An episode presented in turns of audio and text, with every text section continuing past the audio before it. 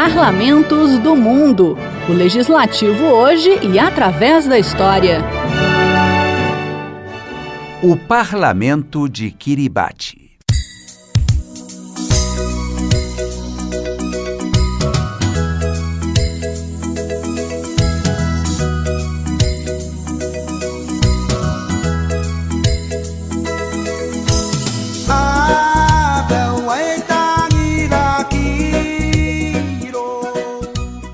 A República de Kiribati é o único país com o território situado nos quatro hemisférios da Terra. Não é porque seja muito grande, pelo contrário, tem uma área de apenas 811 quilômetros quadrados.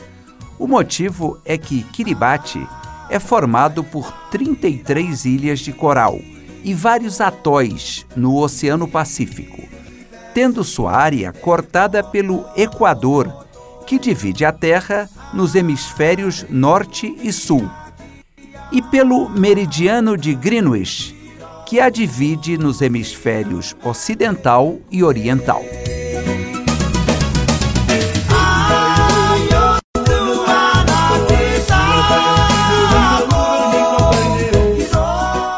Uma outra curiosidade de Kiribati é ser o primeiro país onde se comemora o Ano Novo. Uma de suas ilhas é a primeira parte da Terra a mudar de ano devido ao fuso horário. O núcleo principal de Kiribati são as ilhas Gilbert, que já eram habitadas há 5 mil anos por pessoas que falavam um idioma próprio, o chamado gilbertês, hoje língua oficial do país, juntamente com o inglês.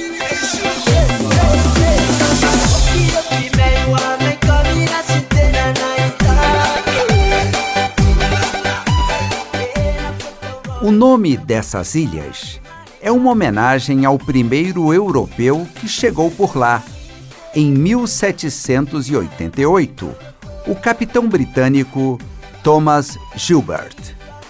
Depois disso, elas passaram a ser visitadas por pescadores e mercadores de escravos, até se tornarem um protetorado britânico em 1892. Finalmente, se converteram em colônia da Grã-Bretanha em 1916.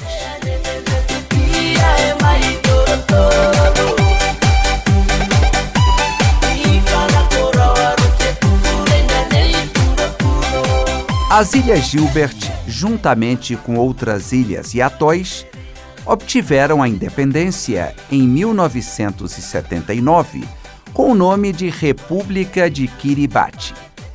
Hoje, a população do país é de pouco mais de 124 mil habitantes. O sistema político de Kiribati é bem interessante o país conta com um parlamento unicameral composto por 45 deputados eleitos de quatro em quatro anos. Uma de suas atribuições é eleger o presidente, que é, ao mesmo tempo, chefe de Estado e de governo. O presidente é escolhido entre os deputados, sendo que na eleição tem que haver pelo menos três candidatos e o número máximo é de quatro candidatos.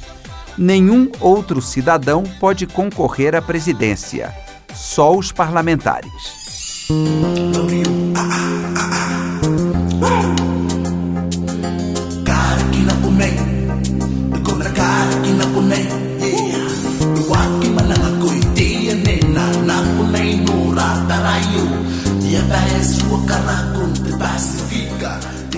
Nem todas as ilhas são habitadas, somente 21 delas. E cada uma possui um conselho local que é o responsável pelos assuntos cotidianos. Mas tem duas ilhas que contam com mais de um conselho.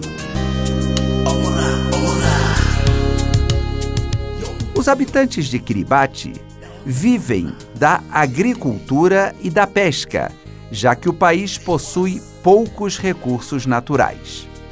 Uma das ilhas, Banaba, possuía jazidas de fosfato, que se esgotaram completamente em 1979, o ano em que os britânicos decidiram dar a independência ao país.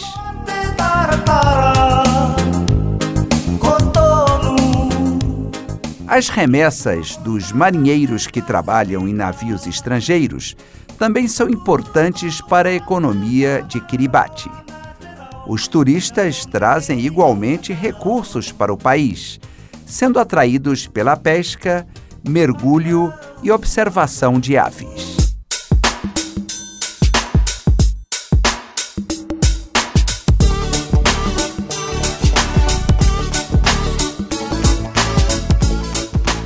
A capital, Taraua do Sul, é conhecida pelo artesanato e pelas danças folclóricas, e também pelos vestígios da Segunda Guerra Mundial.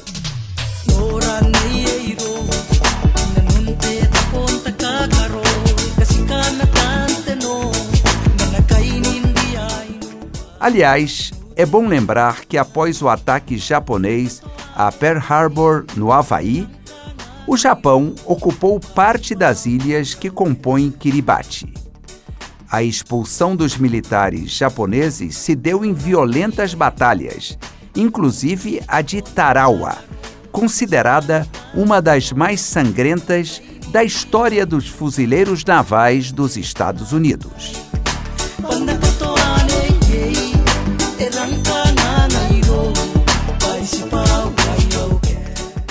Hoje em dia, a grande batalha de Kiribati é a luta contra o aquecimento global, que tem provocado a elevação do nível das águas do Oceano Pacífico.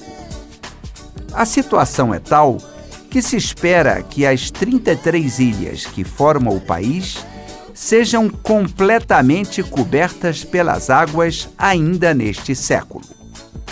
Diante desse enorme perigo, governo de Kiribati tem comprado pedaços de terra em outros países do Pacífico para transferir no futuro toda a sua população.